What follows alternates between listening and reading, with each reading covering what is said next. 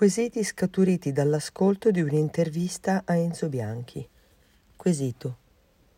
Caro Padre Angelo, tempo fa ho assistito ad un'intervista televisiva data dal priore di Bose Enzo Bianchi, che mi ha un po' sconcertato. Dopo averla risentita più volte ho trovato queste problematiche. Alla fine dell'intervista il priore paventa l'esistenza di una specie di inferno vuoto. All'inizio, sebbene con splendide parole, descrive il parto di Maria Santissima come del tutto uguale a quello di ogni donna, ma qui forse si è voluto riferire ai dolori e non al modo. È chiaro che forse per tempo, spero non per opportunismo, non ha accennato al concetto di Maria sempre vergine che sta nel catechismo. Mi farebbe piacere un suo commento. Ho sempre il dubbio di diventare superbo nel voler giudicare. La ringrazio in anticipo, Ugo. Risposta del sacerdote. Caro Ugo, le due affermazioni che tu mi riporti sono errate.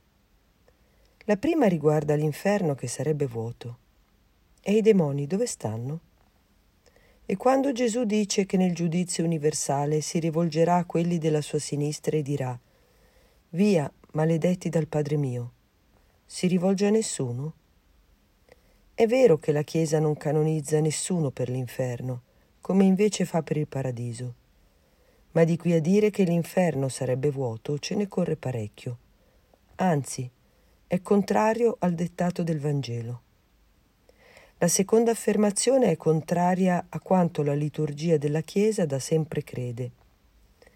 Virgo Maria peperit sine dolore salvatorem seculorum. La Vergine Maria ha partorito senza dolore il Salvatore dei secoli. Ora la liturgia esprime la fede infallibile della Chiesa. Lex orandi est lex credendi. La norma della preghiera è la norma della fede. Ti ringrazio per la fiducia, ti prometto una preghiera e ti benedico. Padre Angelo.